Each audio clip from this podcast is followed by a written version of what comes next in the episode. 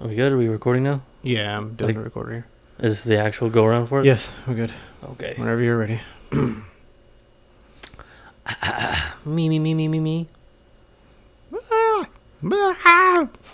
Oh my god! my Alright. give it a second. I'll give it a count of three, then we'll start. Do do do do do do. Is your phone's volume off? Yes? I feel like that was you turning it down right when I said that type of thing. No? Alright. Since the last time we talked, we witnessed a hype train derailment, a legend fall to his second leg injury, and an early stoppage in a championship fight. Also, there was a woman named Jessica that planted some roses. It's a good one. I figured you like that one. You want to pause it and pull up everything? No, you're good. I'll I'll be touching as we go. You want to pull it up though? I already have one browser open with the cards on it. All right, bring us in. What is going on, guys? Today we are coming at you after a heck of a weekend, man. We had UFC 237 and Bellator 221, I believe, and both cards did not disappoint. Uh, we saw a title fight in UFC with the disappointment. Uh, personally, for me, it was a disappointment.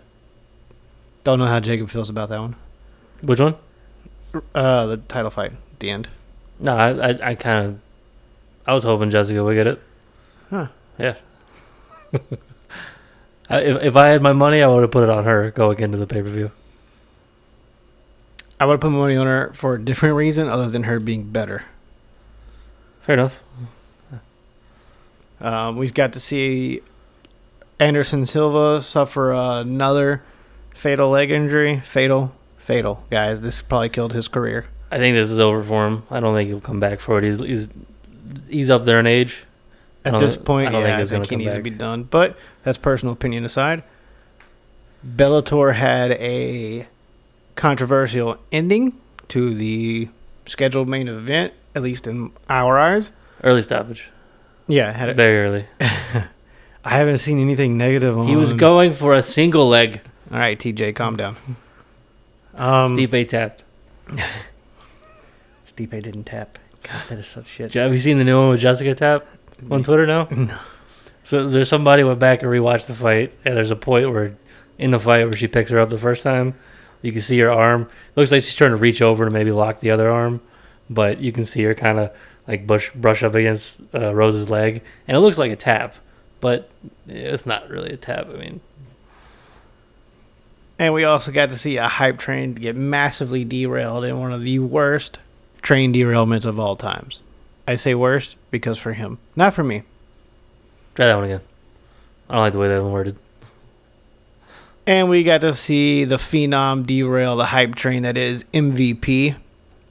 Better.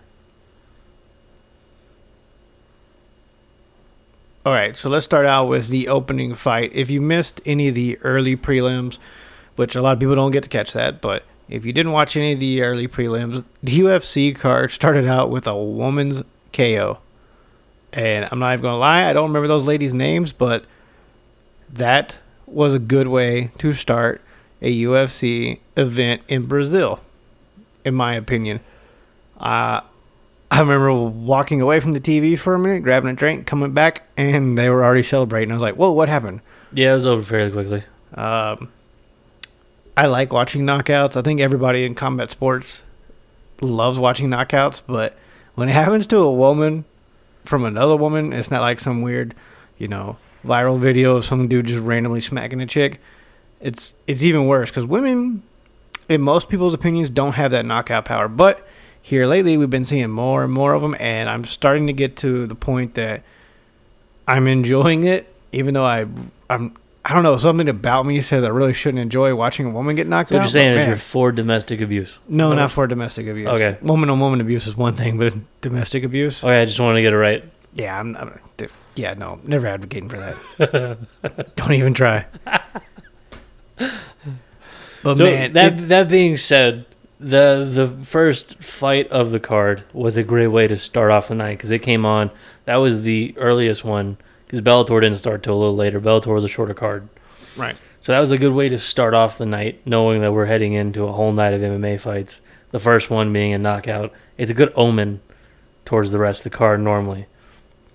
Going forward, we- you know, we we stayed on the UFC most of the night. We did have both uh, the computer going and uh, the TV going. We had the UFC on one and Bellator on the other. So we were dodging back and forth, going from one screen when that fight was on to the other screen and back and forth, which was fun. Uh, a little bit of a neck workout, but it was okay. Going forward from there, you had another classic fight, I should say. As far as classic, I mean, these two guys were very old in comparison to the rest of the card. Clay Guida and BJ Penn. Uh, this went exactly as I planned.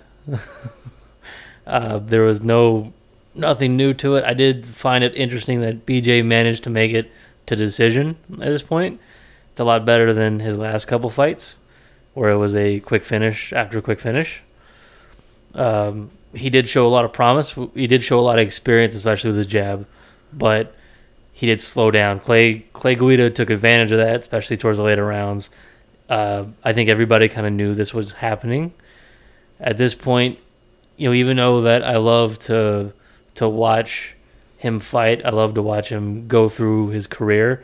Uh, Penn is basically he's is done at this point. He's he might fight a couple more times if he wants, but it's kind of over at this point. I he's not somebody that I'm going to put money on if I see him on the card, but he is a guy that I'm like, you know, if he's in the octagon, I'm rooting for you, bro.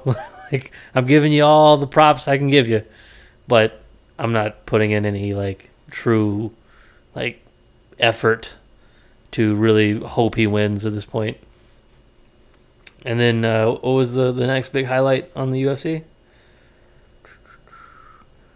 Uh, Warley Alves knocked out Sergio Moraes, I believe.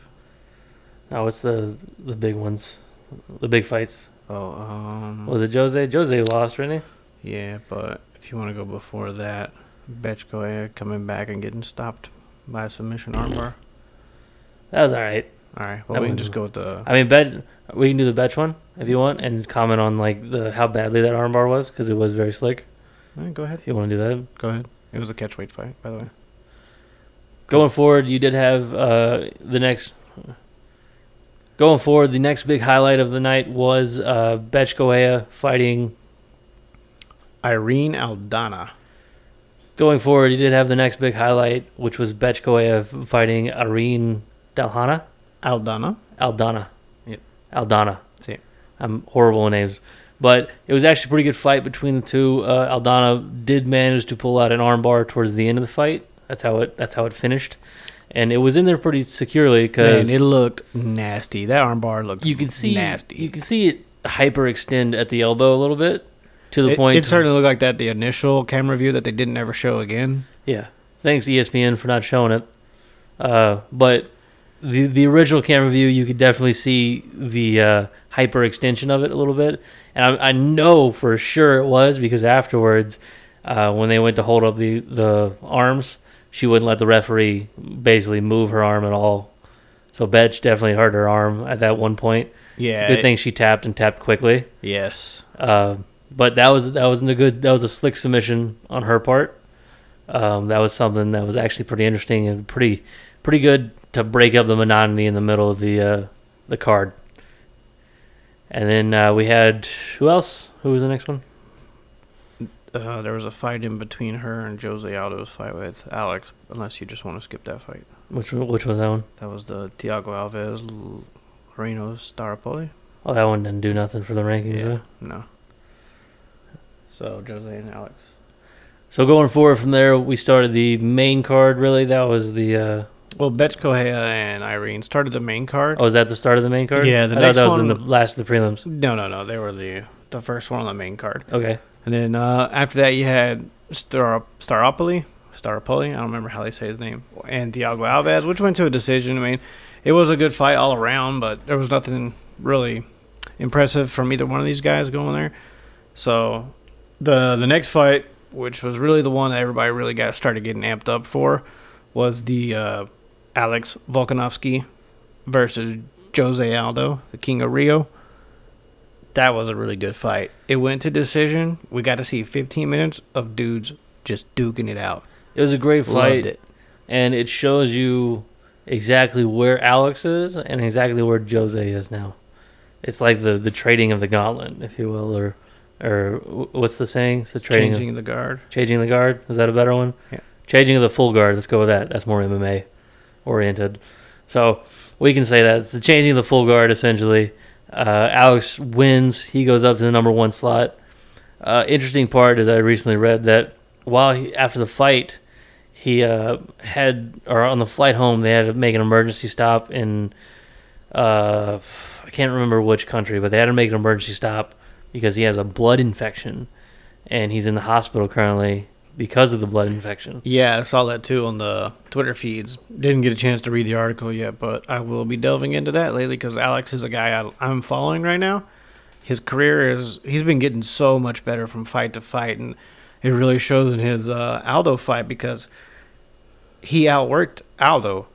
Of all people, he just worked he outworked Aldo, which is very rare. I mean, Aldo usually goes in there. I mean, only other person I've ever seen really outwork him and outpace him was Holloway, and Holloway just one upped him the whole way. He outstruck him. He was more accurate, had more oomph in his punches, but Alex did pretty much the same way. He did pretty much the same thing. He outworked him. He outstruck him. He got cleaner shots. He got um, more kicks in. I think all around, dude. He was just putting in volume, punches and bunches, and it was. While none of it was devastating, it definitely took its toll on Aldo. And by the end of the fight, judges did what, they, which is weird because it was in Brazil and they gave it to Alex. I did not expect that. Well, it shows you how uh, dominant Alex was towards the end. Yeah, he really had to be. Although Brazil has gotten a lot better at not cooking the books so much, but they still do it all the time. Yeah, they do. Me and Jacob have personal bets all the time, but we do not bet on any card in Brazil. Yeah, uh, it's just something we've done since we've both started watching the UFC. I I told him about how the, the Brazilians tend to to lean towards a certain way as far as the judging goes, and uh, it's kind of true. We can't really say anything just about Brazil because you know, Hendo won that fight. Yeah. London's a little uh, fucked up too. but uh, going forward from there, uh, with the news of Alex's blood infection, kind of plays forward, or with the news of Alex's blood infection, um, that kind of puts in perspective the recent announcements that we'll get to later on uh, with the title fights. Uh, I'll explain that, but it was a good fight going going forward from there, we did have the uh, tragic incident with Anderson Silva, uh, which I don't. No one could have predicted this happening, but it was stopped. Was it second round? First round, First round. four minutes forty-seven seconds. It's almost the second round. It was pretty Yeah, close to It it. was getting close to the end. uh, with a leg kick, and it hit hit him right on the knee, and he just fell uh, right there. He literally got hit, and you can hear him. It's not like a blood curdling scream, but above the crowd, you can hear him yell, and he falls back on his back. And then Cannonier does what he's supposed to do: is pursue, and he goes down there, and Silva tries to defend it, and he puts on a tough face for a little bit, but. Um, good thing the ref stopped it when he did because Anderson could barely walk and barely get up. I imagine. I haven't seen any report on what it was though yet. I haven't looked. I imagine it's probably an ACL or a uh, was it MCL, the other one that's in there in the knee, I have no because the way he hit it, like on the side, it would be right around that muscle. Well, it could be a stinger. It could be a stinger It's because possible. O'Malley, Sean O'Malley had the same thing, and it was just a stinger. We don't know yet, but Anderson's already broke his leg one time. He's had knee problems before, and then Cannonier actually did what he was supposed to do. Man, he he was kicking his leg, so you know it could be. He could have been perfectly fine had Cannonier never hit that leg, or he could have suffered an injury sometime in camp. We just don't know yet. And now that Cannonier hit him in the leg, everything happens the way it happens, and then the crowd just unloads booze. Not booze, like the drinking booze, but B O O. It's the Brazilians for you. Yeah, I- they I just get it. unload on the Cannonier, who's just like, really, man, I that's not my fault. His leg jacked up. You know, Yeah. I get it. That's their guy. Anderson Silva is one of the biggest legends of the sport right now, and I understand it. But man, that is so unsportsmanlike. And to be a fan of the sport, you, you can't really boo him unless it's something Greg Hardy-ish, where they you know knee a down opponent intentionally, or The interesting part about Brazil that I've noticed, you know, it's they're very passionate people down there. You know, they're they're for their country. If if you're Brazilian, you're automatically the favorite down there, yeah, uh, which you know happens really in any type of any country. But generally speaking, if you go down there and you dominate somebody from Brazil, unless you decapitate them in the ring, unless you walk in there and you beat the living shit out of them, there's no way to turn that crowd in your favor. They're gonna boo you. They're gonna chant, uh, "He's gonna kill you," or "You're gonna die." They're gonna. It's gonna happen. And if you were to go in there and you were to beat uh, Anderson Silva in Brazil, then you're gonna have a problem leaving there. That's why if you read the interviews or you listen to the interviews with Chael Sonnen, and he talks about when he was down there and how the people didn't get the fact that he was selling the fights, that he was sell- selling the fact that the Brazilian that he's fighting is the hero of the story. He's being the bad guy, as he says. They didn't get that. They were they were all passionate, like, "Oh, this is my country. You can't talk shit about my country." Blah blah blah. They don't seem to understand that part about it. And on top of that, I mean, as I said before, you you would have to show them uh, pretty much everything you have and nominate their guy to the point where you turn that crowd, and that's damn near impossible, especially down in Brazil. I don't think I've ever really seen it done, with the exception of I can't even think about anybody right now. Maybe Rose, Rose had the crowd going for her for a little bit in the first round, going forward, but that was about it. Well, I also think that Rose was being very dominant Yeah, in her round, so they might have just supported the dominant fighter. it might have been that. By that time, there's a lot of alcohol. Yeah, A lot It- of well, alcohol. like, you, but you would have to you would have to severely dominate the Brazilian fighter for the Brazilians to cheer you, especially as an American. yeah, That really hasn't happened. and that'll bring us into the next fight, the title fight, the women's what was it, strawweight? Yeah, the women's uh, strawweight title fight: Rose Namajunas versus Jessica Andrade.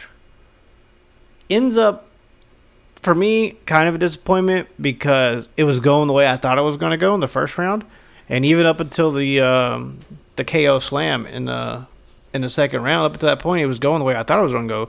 Rose lacks the power that Andrade has because Andrade just cuts a lot of weight to get down there. But Rose was piecing her up and getting out of there. She was taking a few shots, but she was a hell of a lot more accurate. She cut her above her eyelid already in the first round. She she had uh, Andrade coming forward with her chin out, hands up, just open chest, man. She was just letting them.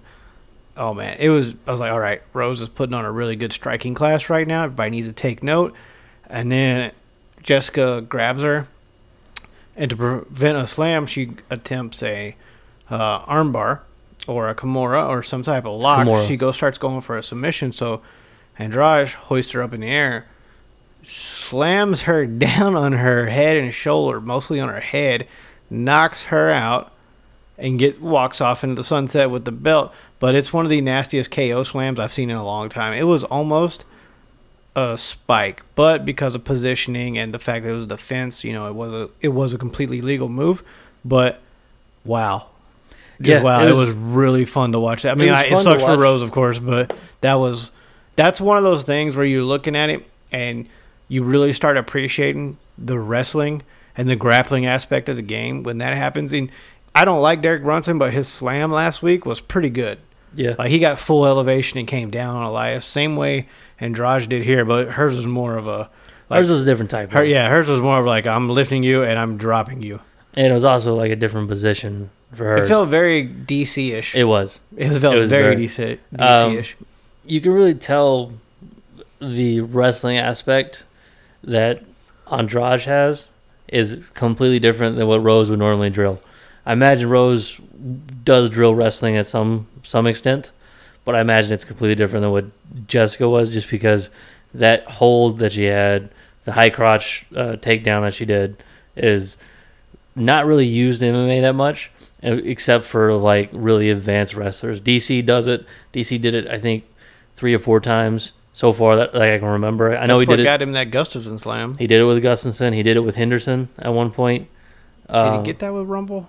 I don't. I don't think he did it with Rumble, but it's a it's a very interesting slam because it it really works in your favor if you're a uh, bigger opponent than a smaller one because it's all about lifting the weight, especially close to you, and lifting it above your waist before you drill it into the ground. Uh, but it does show the difference in wrestling between the two. I did think, I did think the first round would go exactly the way it did, just because Jessica came down in weight, and Rose, that's her weight class. That's what she does, and she was, I knew she was fast, and I knew she was getting better at it the last time she fought. I didn't think she would be as accurate as she was, especially with the jabs, which she must have been working on that for a whole year uh, since her last fight, just throwing those jabs because she cut Jessica within the first like minute, less than Uh, a I minute. think it was after the the midway point of the first round because it No, was, no, it was a, fast. It was a flush jab, just perfectly on the eye, man. Yeah, it was very fast. It was like less than a Pop. minute into the fight. She she got her cut open, and uh, you know that was really impressive. But I did think, I thought it would go a little bit different. I thought Jessica would come in, uh, push her towards the cage, and uh, try to wrestle her because she's a little bit bigger. She she can pro- she can move a little bit better on the ground. Rose is a little more slick, especially off her back. But I th- I was thinking Jessica would be able to hold her down and keep her down. Uh, I didn't. I don't think anybody anticipated a slam like that. yeah. I mean, Andrade even said no, she doesn't drill that. That was just a Yeah, I gotta get out of this. It was very uh, much, submission uh, attempt type of thing. it was very much like Or a, just worked out in her favor. It was very much like as as soon as you see her slip out the back like that and uh, grab her like she did, you're like, okay, that's just basically that's something that she drilled once or twice. You know, like oh, this is a long shot type deal. You know, this is the uh, hail mary pass that that maybe I might be able to do this, and it worked out. All right, that that's the uh, the slam equivalent of like Dan Henderson when he fought Hector Lombard. and he threw the single leg kick He's or high kick that he's ever thrown in a fight. he just happened to connect, knock Th- him that- out. that- it's it's sort of the same deal. It's it's the hail mary pass, and it just happened to work. Man, Um, it was it's just interesting that that, that out of all everything that could have happened, because she could have grabbed her by the back and forced her up against the cage. She could have did uh, like a like a suplex with her. She could have did many things, but she decided to go for that that high crotch takedown, which is amazing. And on top of that, you can tell Rose's lack of drilling it just because the way she came down. If you notice, like in the Dan Henderson fight with DC and Dan Henderson, when DC did that to Dan Henderson, as he was coming down, he rotated to Yeah. land on his back. As Right. Gustafsson was coming down from the same thing, he rotated. It's this like wrestling base that uh, I imagine in in wrestling a lot more when you're getting thrown around. Generally, in wrestling, you would get thrown around unless you're doing like judo. You tend to over rotate. You're not trying to land on your shoulders. You're trying to land on your back. Because if you land on your shoulders, you're trying to get pinned. That's something that you don't see in most of the other sports because you're not worried about the pin. right. So it shows the lack of uh, experience with that, and maybe it's not really. I wouldn't say experience, but it's the lack of uh, drilling, because it would just be, you know, kind of ingrained in you at that point. If especially if you did like, I imagine if anybody at Team Alpha Male, which they wrestle every day, gets put in that position and thrown like that, they'd probably rotate through it. Whereas if you took like uh, Werdum, who's a jujitsu guy, and you put him in that position, he might try to land on his back or maybe not even roll through it. You know, there's it, it's just this little difference.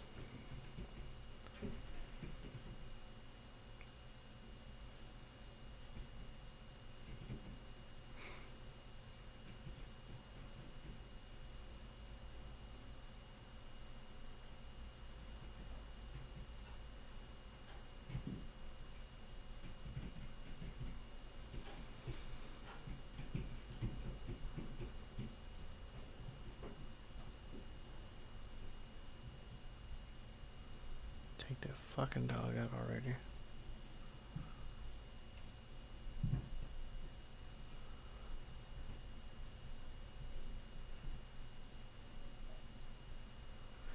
We go.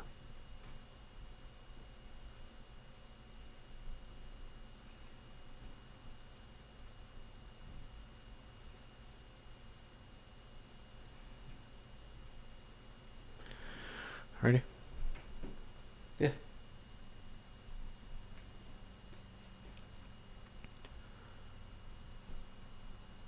Yeah, watching that fight was uh was a good cap off for the night because between turning my head to watch at the UFC's events and the Bellator events, it was all right, man. I am just tired. There's so much action happening, and then while the I want to say it was just before the Aldo fight came on because I watched the last three straight through. Yeah, it was the the end of the. It's probably the midpoint of the Aldo fight is when the uh, Bellator main events came on. If I had to say, No, it was at the. We got to watch the last three fights straight through, unabated. So I want to say around the time that yeah, no, was, Betchko had, because we weren't even watching them at that point. We were watching the Lima and oh, no, it, well, it- anyway, the the big fights were on during the Aldo and Anderson fights. Yeah, no, they were, yeah. they were ending right there because we're like, all right, let's turn and watch Anderson now. Either way, man. I got the one. Yeah, the Bellator was on while we were watching the UFC. Would you like to talk about Bellator now? I want to talk about that hype rain, that hype train getting derailed. I want to talk about the uh, hype train that got derailed by the Phenom. Undertaker? No, no, no, the other Phenom. Douglas Lima. Douglas Lima, the, Uh, the okay. Phenom. That guy. You, want, you want to talk about him? Yeah, we can talk about him. Can we just talk about how boring that first round was? Very. Oh man, but it happened exactly like we thought it would. Hmm? MVP goes out there and he does his, you know, wild style, trying to be dynamic and entertaining while he's out there fighting. And Lima just comes out there and he's just, okay, let's see what's going to happen. He takes his time. He's calm. You can tell he's a veteran. He's a two time champ. The way he's approaching this fight, he's walking towards him, and then MVP does something he doesn't really ever do. He rushes forward really hard, but he lands right into his arms, like he was just asking for a hug. And Lima threw him to the ground, and the rest of the match was basically Lima being calm and composed, I trying think to like trying to get yeah, it was Lima on top the whole time, trying to get his arms in position just to do some ground and pound. So he's using less energy, but MVP is using up a lot of energy trying to control his wrist, which he does a good job. I can't not deny that. I did a He- very good job. He made sure Lima would not hit him. Lima only got in a few good hits during that whole scuffle on the ground, and you could look at Lima's face the whole time. He's just you can tell he's just kind of breathing in, trying to take it in. Like hmm, maybe if I move here, maybe he's being very analytical when you look at his face.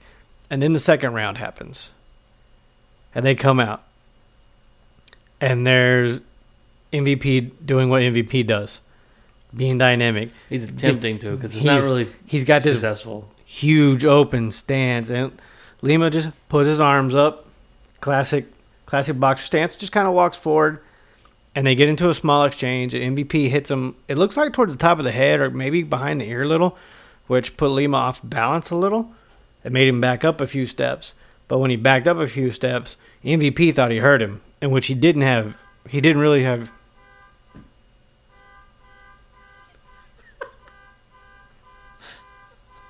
It's not the fucking dog.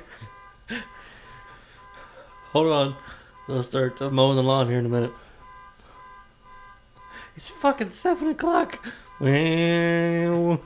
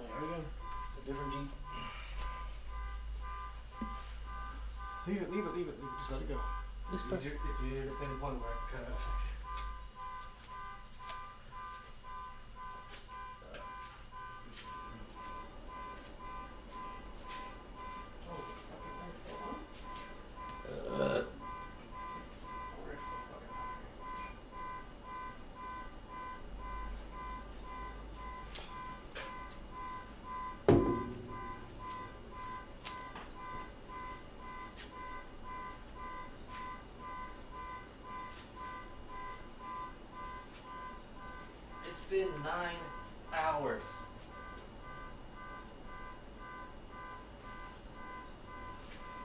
Hello. Car.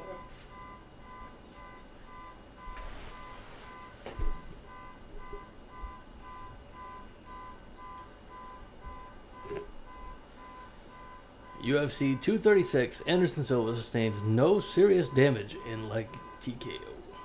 No. What it says? Thought was a fucking stinger. It's possible. That's what Bloody Elbow uh, reported. That's what I think it is, because same thing happened to Sean O'Malley. Fucking got kicked. No, he right? tore something. No, he didn't, No, he did because he he was out for a while. because he popped high for marijuana. No, bef- even before that. No. No, he was. Was. He had to have surgery the next like the next week. Yes, he did. I'm telling you, no, he didn't. He was on uh, Ariel show before it went over. He had to have surgery. Pull it up.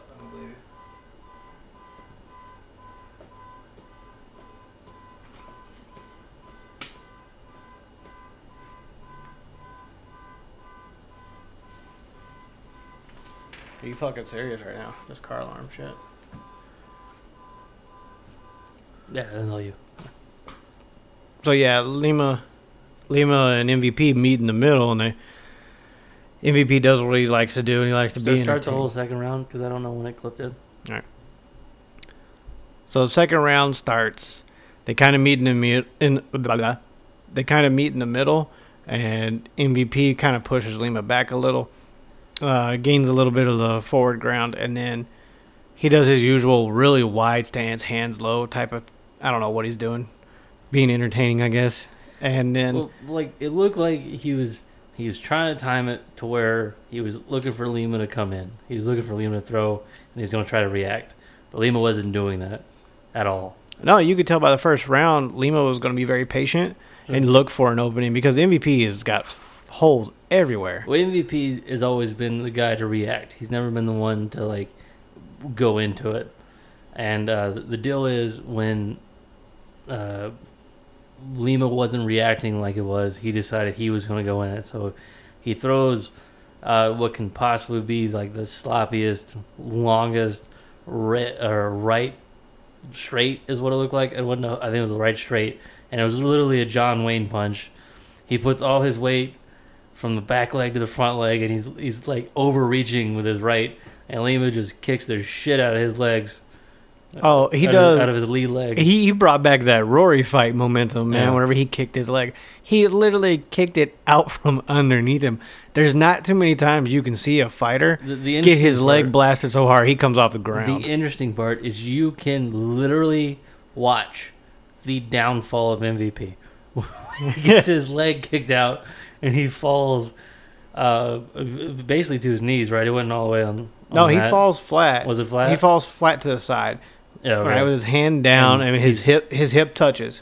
So in his scurry to get his feet back underneath him and get up, he puts his chin up, and Lima unloads one of the nastiest, cleanest, perfect. This is the the most technical uppercut you will ever see, and it's just lights out. And that hype train just goes off the rails. MVP never had a chance.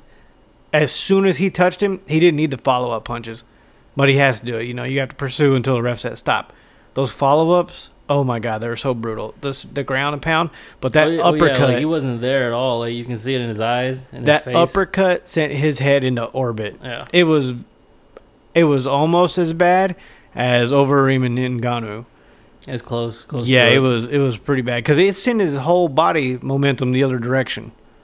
Because he was coming up and then he just boom rocketed his head back with that uppercut and just he basically could have just done a walk off at that point. Well, it looked it looked like when, when he did connect, everything shut off because he just collapsed. You can see his arm collapse, yep, and all, every moment, all the momentum he had going up just stopped.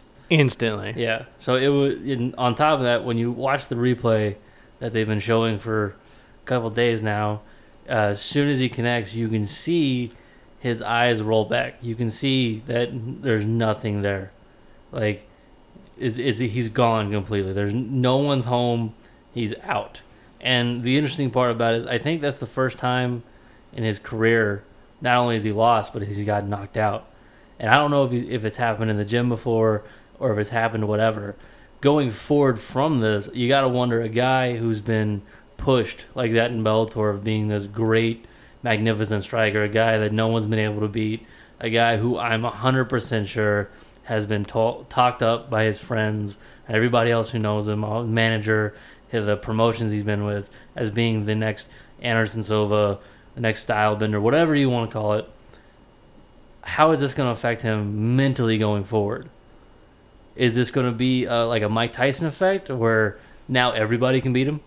You know, is this going to be like a, a, a oh, well, you know, is it, how is this going to affect him in just in general? Because you got to wonder if if Lima can do it, right?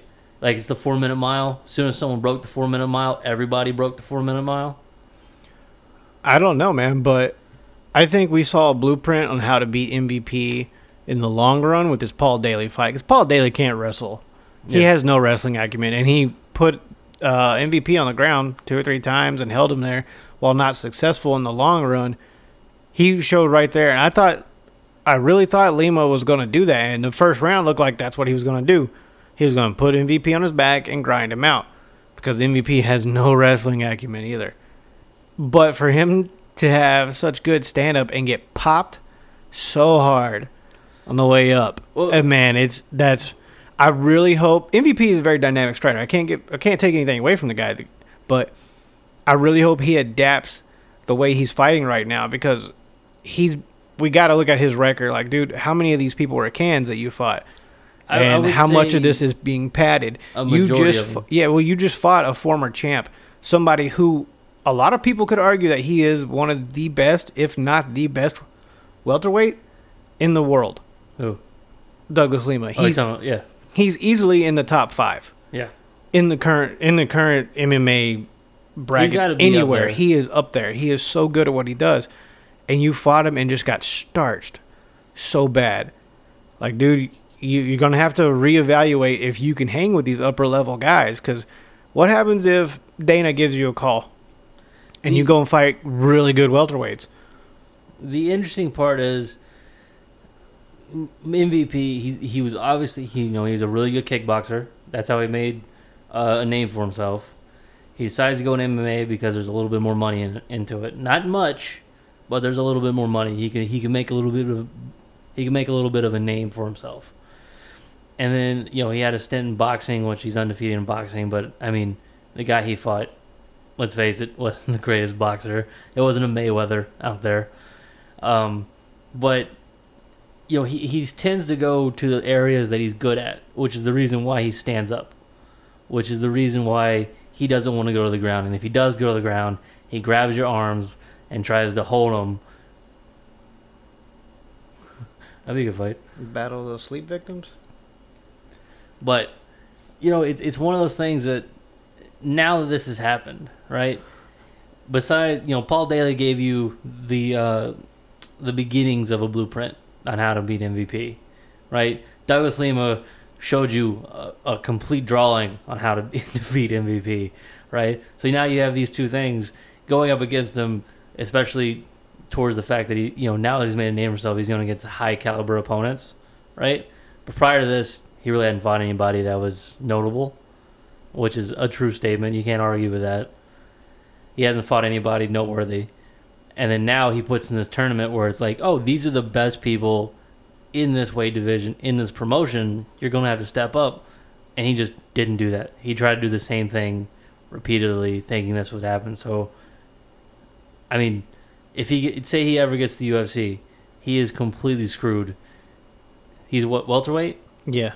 Say he goes in there, Tyron Woodley's going to throw him around, right? Robbie Lawler. Robbie Lawler, Robert uh, Whitaker, he's going to throw him around. Anybody with a small wrestling ability, God forbid, come or like Usman gets a hold of MVP, he is going to get thrown from one place to another, right? Oh yeah. It's just it, it, it is what it is, you know. Like anybody in the the weight class, I imagine he might move up at one point. I don't think he, he's going to be able to make the weight forever in one, in his weight class now, but he moves up in weight class. He's he's fucked. He goes against a wrestler. He's fucked. It's it's over. You know, He's he's going to have to either go back to striking only, like m- just fighting people like Jake Shields, right? Or uh, no, who's the other guy I'm looking for? Is it Jake Shields? Yeah, Jake Shields. Uh, basically, just a striker. He's he's more dynamic now. Could always go to bare knuckle boxing. He could do that. I doubt he'll do it though. Yeah, I doubt that. But what this what this just showed us was that um MVP is not unbeatable. Everybody seems to think he's unbeatable. He's not unbeatable. Um Paul Daley kind of laid out the foundation and Lima showed us that yeah, Paul Daley was right in the first round. He showed he was right. Like he has got no wrestling skills. So anybody else coming along be like, "All right, let's just wrestle him." And then getting blasted like that, and knocked out, it's like hell yeah. I mean, this is the first time I've been watching fights for a while. My brother can concur on this one. I've never really jumped out of the chair yelling hell yeah and I knew it and I was like I was overly ecstatic that MVP lost because he has been he has been pushed so hard when his talent kind of lacks in my opinion just as a viewer and it, I don't know if it was the fact that maybe I'm kind of biased against that, but just seeing that I was right, that was really reassuring. But after that, um, we had to watch the controversial, in our opinion, Really main event. So It was that's that's not really controversial uh, from our point of view. Uh, it seemed like a blatant early stoppage. I don't know if it was a blatant early stoppage, but it definitely looked like I- I an underst- un- uneducated ref Because I understand why the ref may have thought like, from his angle, I can see it. like okay, he's he's probably out, but he also didn't give him any time to really recover. Like I get it, Chandler gets hit in the back of the head. He gets hit in like you know behind the ear, which is going to daze anybody if you hit him hard enough. Yeah. He goes down and he covers up. Pitbull gets on top of him, starts raining down blows, and it was like within like a half a second or so when the ref started to make his movement towards them to stop it. As soon as the ref gets there, which not even half a second later, we're talking about maybe a full second of events. He, which as soon as he puts his hands on, on the the fighters, it's over. Right? He's called it because but by the time he gets there, he's already waved him off. It's over. But Chandler's right there, and he's trying to hold on. He's, He's- trying to go for a single. He's he- trying to he's trying to move. He's right? completely coherent. You could see it that he's completely coherent, at least in our eyes. And it looks like Chandler was trying to just weather a little bit of a storm and look for an opening to rotate yeah. or maneuver out of that. But the ref, in my opinion, stopped it a little early. I haven't looked up to see what other analysts are saying, but It looks I really think that was stopped early. And looked like Chandler was very same as me, man. He was he was very upset by that ref. I would be too because not only did it cost you a belt, right? It cost you a title. Yeah, and it also made Pitbull the first double champ. Yeah, it, it made him a champ. It, it cost it cost him a lot of money, essentially, a lot of uh, time taken away from Chandler. Because say he say that fight went on, we don't know what would have happened, right? We don't know what would have happened if he got back up. We don't know maybe he would pull out an amazing thing towards the end of the round. We don't know. We don't know who would be champs right now. We don't know the consequences of Chandler winning the other way but it did cost him. You could argue it did cost him time because you know it's the months training up to it, and essentially he's not getting paid what he could be getting. It cost him money. It cost him title. It cost him maybe years of off his career if he has to work his way back up. You know, I don't know if they're having a rematch right now. It's gonna be hard to sell that rematch. Yeah, I believe that too. I mean, I want to say it's controversial because it's. I think Chandler. I don't think he got robbed, but I think he was definitely um, stripped of an opportunity to defend himself. Because we don't know, Pit- Pitbull could have just closed it out if it, given a little bit more time, anyways. But I really think uh, Michael Chandler was kind of stripped of an opportunity to pursue that. I don't know. It's a possibility, is what it is. We don't we don't know what would happen, but we know the ramifications of what did happen. and that's kind of sad. And it shows a little bit of inexperience on the ref's part, but you can't fault the ref completely. So it sucks. You know, I'm I'm a big Michael Chandler fan, and I don't want to be all sore loser fanboy here, but it does it does seem from when we originally watched it because I haven't watched the the replay yet. It does seem that it was a little too early, at least from our perspective. Yeah, I think that was just a underexperienced ref getting a shot at the main event and botching it. But with all that being said, with all that tie up from the weekend, let's uh give a little What time? with all that again. Uh, we're at forty five, That's- but we have those huge gaps. Okay. All right, with all that happening at the UFC 237 card and the Bellator 221, let's oh, Okay. just kind of gloss over the fight night real quick. Are we good? Yeah. Are we gonna go with like the news part of it? Yo, okay, yeah, yeah, it's fine, it's fine, fine. And we got we got the Bellator and the UFC out of the way, right? Yeah. So with the UFC 237 wrap up and the Bellator Bella, and the Bellator 221 wrap up. With Bellator and UFC out of the way, we have a few things to look forward to. Mainly a cowboy fighting a mythical Mexican beast, Frankie Edgar, with a Frankie. Blah. With that being said, no. Frankie Edgar boarding the Blessed Express. With that all being said, see, how did I say the logo? With UFC and Bellator out of the out of the way, we have a few things to look forward to. Cowboy gets to fight a mythical Mexican beast. Frankie Edgar was blessed with a title shot. And I, I don't have a third one. To do Frankie third one. Edgar boards the Blessed Express. Do you want to do that one? Yeah, he gets a ticket to board the Blessed Express. You're gonna have to say that one. That's a tongue twister. All right. All right, say the first part. you're the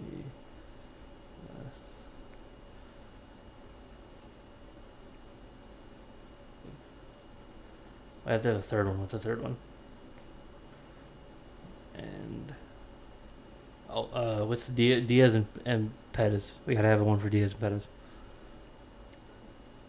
And Pettis Diaz looks to probably get rescheduled for Pettis. They get a new opponent.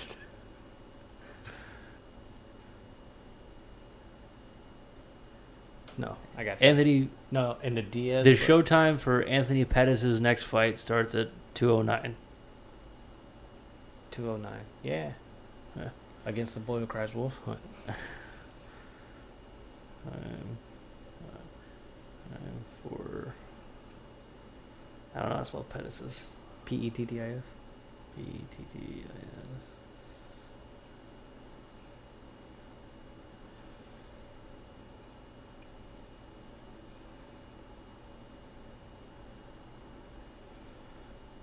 Alright. You think you can say that one? The whole thing? Yeah. That way it's all in one voice. Yeah.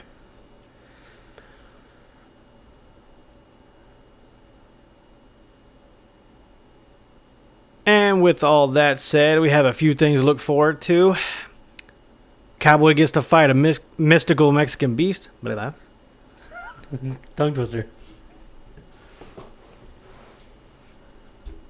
With that said, we have a few things to look forward to on the horizon. Cowboy gets to fight a mystical Mexican beast. Frankie Edgar gets to blow. Frankie Edgar gets a chance to board the Blessed Express. And the showtime for Pettis' next fight starts at 209. Let's do one more. One more run through of it. That way it's a little smoother. In case I have to chop it up. And with that said, we have a few things to look forward to on the horizon. Cowboy gets to fight a mystical Mexican beast. Frankie Edgar gets a ticket to board the Blessed Express. And the showtime for Pettis' next fight starts at 209. That sounds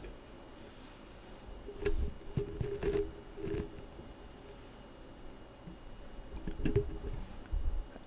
Set up again. And which one of those fights are you looking forward to, Jacob? I'm personally looking forward to the mystical Mexican beast versus a cowboy. El Cucuy does fight uh, Donald Cerrone.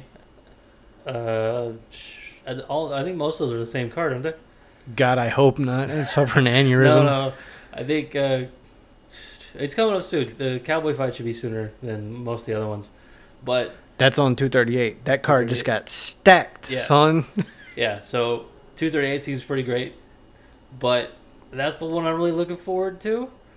Um, that's the one I, I think would be great to watch because you got uh, Dad Cerrone versus the uh, comeback of El Cucuy, which would be great. I am looking forward to the Frankie Edgar title shot because finally he gets, uh, you know, one last shot. You know, it's one of those things you're like, all right, come on, Frankie, you, you got to do it this time or it's over. Yeah, because even he knows, man. He, I think he's been saying it for a minute. He's going to try to go for one more title run, and that's it. That's all he wants is that one one last go around.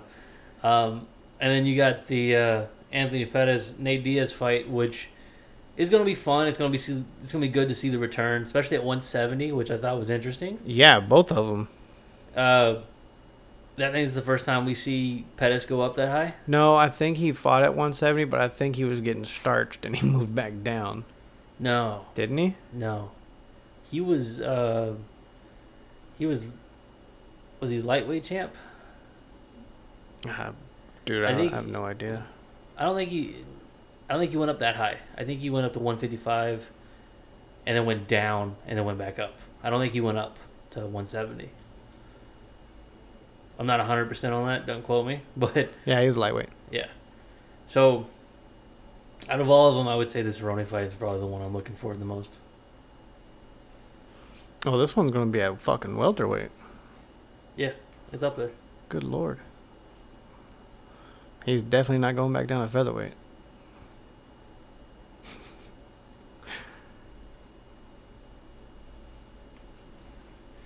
Yeah, me personally, I'm looking forward to all three of those fights, but the Cerrone and Ferguson one, I'm really aboard this whole Dad Cerrone mystical beast thing right now. So he's on a whole different level since having a son. I don't know if that's like a driving factor for him or if he's just a lot more focused and realizing he needs to take it serious for a change to stop fighting anybody anywhere even though that's what it feels like he's still think- doing I think it it kind of burned him out for a little bit, and it was more like, oh, this is my job. And rather than something he likes to do yeah after he had the kid, it was like now this is my legacy, you know. So I think it reignited a lot of it. I think that's what it is. But it's nice to see him fighting somebody as high caliber as uh, T Ferg T- Tony Ferguson, you know, a former champ in the weight division, and uh, you know, a tragedy he didn't, never got that title shot for the actual belt. Uh, but this one really, I mean, you think about it, kind of decides who gets the next one after Poirier. Because Poirier, he fights whoever wins that one, right? no, Be- Poirier Khabib- fights Khabib next Yeah, whoever wins the Khabib Poirier fight gets whoever wins the Ferguson and Cerrone fight. Really, Yeah. unless Khabib wins, then they'll probably be like, "Oh, it's an automatic rematch." Which I don't think you're going to be doing any automatic rematches unless it's a very close decision knows. I just hope they don't do the Khabib fight in um, Russia They'll probably do it eventually. I hope they don't do it in Russia UFC Moscow. No, I really hope they don't. Just because um, the Russia events that they've had, I think they've had two now. Um, while they weren't pay per views, the regular fight nights, oh man, those books were cooked so much. Those books were well done. I don't know what you're talking about. Yeah, those books were well done. Mm, Jacob made a lot of money. I don't know what you're talking about. X Nate on the taxes. A. Well, you didn't pay your taxes? Hang on, let me turn the audio up. I was wondering if you turned it up. I was like, yeah, I didn't pay my fucking taxes. Just turn the way up. Uh, yeah, yeah. I totally did. Don't worry. But apparently, uh, Pettis has some bad blood with Diaz, so he's really looking forward to this fight. But then I don't know if again, it's real. but then again, we got to see if you know 209 actually shows up. He's cried wolf a few times about fighting somebody, and it never falls through. Now his last fight with Poirier, that that was Poirier's fault. And he did have an injury that kind of put him out of the game. But then again, was Diaz really into it? Because it looks like he's all he's trying to do is fight McGregor and walk out with a paycheck again. I don't blame him for trying to get that money, man. Yeah, I don't either. But uh, you know, it'd be nice to see him fight again. He's always a you know he's a fan favorite. I don't know, man. I'm I'm not looking forward to that fight as much as I am the other two. Yeah, it's understandable. However, the Edgar and Holloway fight, I'm pretty sure that's going to be a banger. Yeah, it should be. That's going to be a good fight, at Um, least in my opinion. It's going to be a little interesting now to see how Frankie can uh, come back. You know, I think he won his last fight after uh, Ortega. I think he had a fight after there. Yeah, he did. but it's um, it's going to be interesting to see exactly how he's going to deal with the volume that Max throws, and it's going to it's going to be interesting to see how Max is going to deal with cutting that weight again, because he put on a little bit of a weight to go fight Dustin, obviously. Yeah, but he's got plenty of time take Uh, that weight off if you wanted but to. But I don't know if it's more like muscle mass, and or I don't know, I don't know if he, he went up a weight and got a little bit of muscle mass on him, and not a lot of fat, or vice versa, or how it worked out, or what happened there. But it's going to be interesting to see him come back down and defend that belt, and see if he's still the greatest person to ever hold that belt. With those on the horizon, we do have one coming up this weekend. Fight Night 152. It's kind of a, a blowaway card, this card and the next one, to be honest with you. Um, it's headlined by Kevin Lee and RDA. Uh, Neil Magny and Vincent Luke, Luco, Luque? I don't know how to say that. That's just a funny spelling. And Vincente Luque, maybe, uh, is the co-main. The only other fight that I would really want to watch on that is the Megan Anderson fight. who's the one after? Who, who's the what's the next pay per view? The next pay per view is going to be UFC 238. Is that the like the week after? No, it's um that's the So June. have like two two fight nights. yeah, there's two fight nights. So the one after that one would be in June. Okay, what's the fight night after that? Is So the second fight night would be one uh 153. Fight night 153 is going to be Alexander Gustafsson and Anthony Smith. All right, so essentially what you're saying is the next two fight nights are uh, to keep you from going in withdrawals from Yeah. yeah, there's nothing huge on those two cards. I mean, yeah, that whole card looks like it's an overseas card, so it's not going to be a lot of people that we know. I'm just going to put it out. It's a lot, not a lot of people we know. It's definitely to promote um, overseas. So basically, what you're saying is pay attention to the other organizations over the next couple of weeks, like Yeah. One Championship or Rizin, if that's still going on. Maybe even Bellator. Rizin's still going on. Rizin's still going on. Yes, sir. Do they still give every uh, fighter a uh, juice cocktail Oh, I have no idea. every What, day? I have no idea what Rizin does. Is it? Do they have to go by the old Pride contracts where it says we will not test for steroids? However, June 8th, we have the UFC 238 card. Which is That's going to be the fun one. That's uh, Henry Cejudo and Marlon Moraes. Are you kidding me right now? pause it. Good. Okay. The UFC 238 card, that's the uh, Henry Cejudo and Marlon Moraes card. That's also going to have the co-main event of Valentina Shevchenko versus Jessica Eye, which I really think Jessica Eye is way in over her head. It's gonna be interesting to see. And that's the card with Tony Ferguson and Donald Cerrone. I recently saw on uh, Marlon's Twitter page, he put on there that he re-signed with the UFC, right? Yeah, I saw that. Which I think is kind of a bad move. You know, like wait till after your fight because there's a chance you can have that belt, and there's a chance that you can renegotiate with the belt, right? Makes a little bit more money. I don't see why not, unless he has complete zero lack of faith in himself. I don't see why he would sign that. But then again, you know, I'm not his manager. Maybe his manager told him to do something. Or they put that up there as like, hey, you have to sign to get that fight. Well, it goes by fights, as far as I know, like how many fights you have. So, the, you know, the UFC is going to constantly attempt to make you re-sign before your last fight, but there's ways to get around that. Like Rory MacDonald, he went into his last fight for the title as a free option, as a free agent. So there, there's ways to do it. And I imagine Don't know enough about it to give my comment on like it. it, it would seem better to be like, oh, yeah, I'm the title holder and I'm going into contract negotiations, you're gonna pay me some money, homie.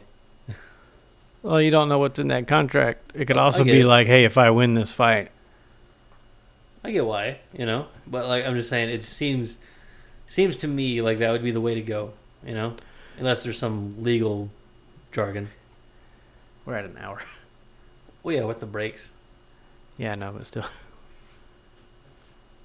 And with all that, I've got nothing.